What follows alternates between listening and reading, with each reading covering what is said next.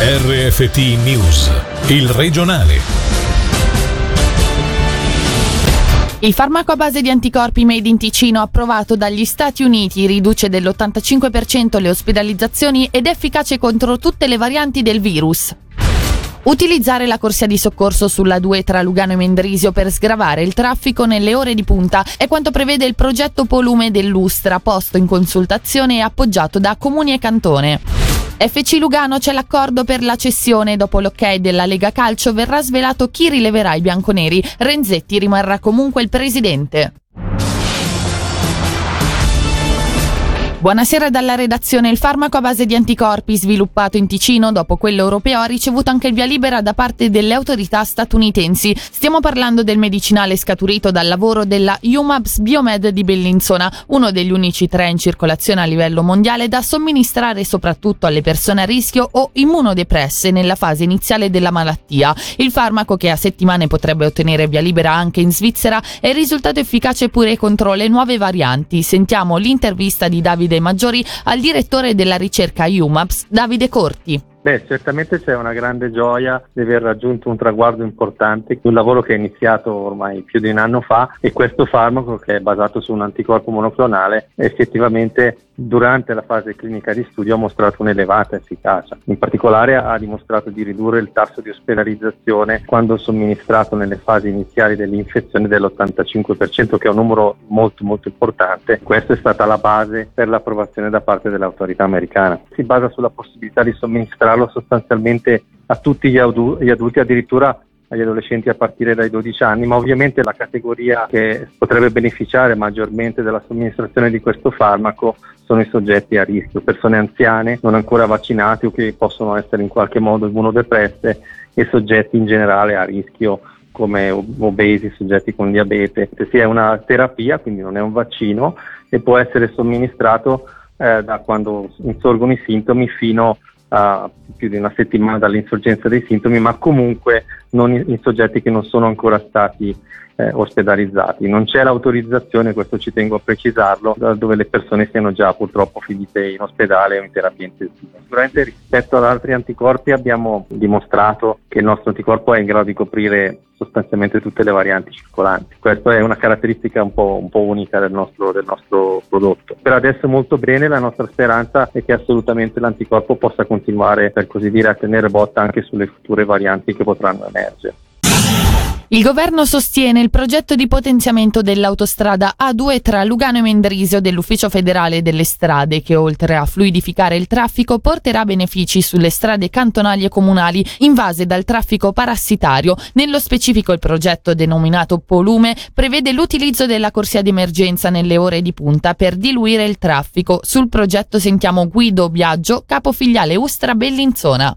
Durante le ore di punta la tratta è fortemente sovraccaricata, la situazione resta critica e le previsioni con orizzonte 2040-2050 ci indicano che la stessa è destinata a peggiorare in futuro. Calcoliamo circa un aumento del traffico del 20% ancora fino al 2040. Il nostro compito è quello di mantenere il traffico di transito sulla strada nazionale ed evitare che travasi sulla strada cantonale. Questo effetto di drenaggio siamo sicuri di poterlo raggiungere con il progetto Polume. Il progetto Polume prevede l'utilizzo dinamico della corsia di emergenza, non prevede la costruzione di una terza corsia. Avremo sempre due corsie di marcia e una corsia di emergenza. Nelle ore di punta, la mattina in direzione nord, la sera in direzione sud, avremo la possibilità di utilizzare la corsia d'emergenza per far defluire il traffico. È una gestione intelligente del traffico perché si riduce la velocità, si regolarizza il flusso e si aumenta la capacità.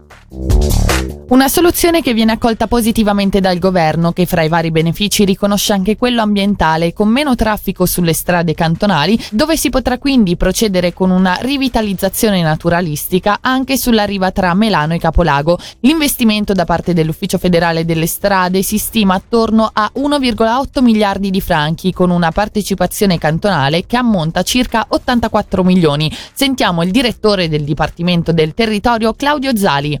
Non potevamo che condividere la ricerca di una soluzione agli ingorghi autostradali nelle ore di punta. Si è trattato per il cantone di approfittare di questo intervento per un recupero paesaggistico, soprattutto per l'abitato di Bissone. Un altro punto importante per il cantone era di avanzare l'orizzonte temporale, stiamo parlando di un progetto che è già allo stadio di progetto generale, fino a pochi anni fa si parlava di 2035, una situazione che ai tempi aveva creato frustrazione perché un traffico che si vedeva aumentare in maniera importante su questo asse veniva mantenuto senza soluzioni per altri dieci anni. Abbiamo ritenuto positivo anche che si sia riusciti a includere Lugano Nord nei ragionamenti di ottimizzazione dei flussi di traffico perché sarebbe rimasto come imbuto la piccola galleria a Viglio e salutiamo con favore le migliorie che ci saranno sulla rete cantonale sia nella zona di Grancia e poi a Lugano Sud in generale e a Melide.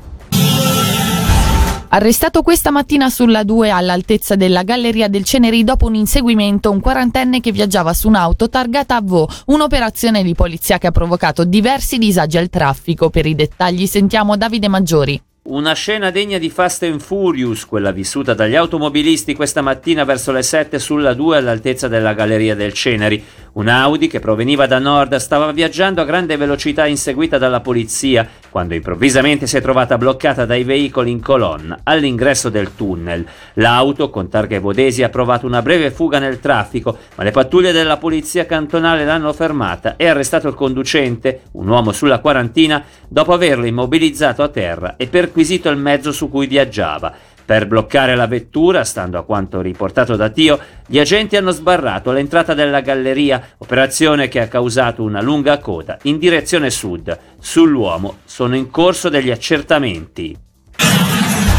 La stagione turistica in Ticino è partita bene, i ponti di Ascensione e Pentecoste hanno fatto registrare praticamente il tutto esaurito ovunque e l'interesse degli svizzeri per il nostro cantone sembra essere destinato a durare anche quest'estate. Tra i turisti anche tanti campeggiatori che per il tipo di vacanza e la sicurezza che offre sono destinati ad aumentare, come i problemi di chi piazza il mezzo in zone non idonee. Sentiamo Fabio Bonetti, direttore dell'organizzazione turistica Lago Maggiore Valli. Il fenomeno dei camper non è assolutamente nuovo, quello che è nuovo è, è, questa, è, questo accentuarsi di questa tendenza e quindi ti trovi con molti camperisti dell'ultima ora che non sono pratici con, uh, su come muoversi attorno al, uh, sul territorio. Uh, le aree camper, le aree di sosta sono, sono, importantissime, lo sono adesso che c'è questo boom, ma lo saranno anche in futuro perché questa, questa dei camper, questa vacanza in libertà è qualcosa che, alla quale tutti anelano e poi specialmente il fatto che che tu hai il tuo camper, hai la tua zona Uh, clean and safe, sicura, tranquilla. Ecco, quindi bisognerà fare in modo di, di considerare, secondo me, uh, più aree di sosta uh, per questo tipo di turismo che, che, aumenterà nei prossimi anni, sia quello interno svizzero che quello estero, che si muoverà venendo anche nella nostra, nella nostra destinazione.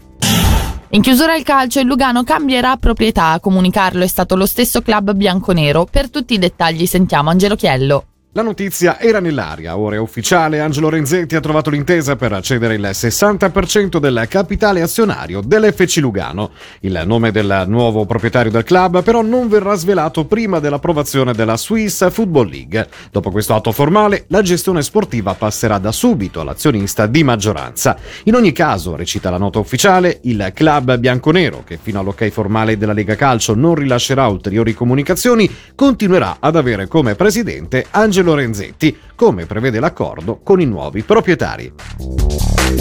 E per oggi regionale termina qui dalla redazione da Selin Lalomia. Grazie dell'attenzione e buona serata a tutti. Il regionale di RFT, il podcast su www.radioticino.com.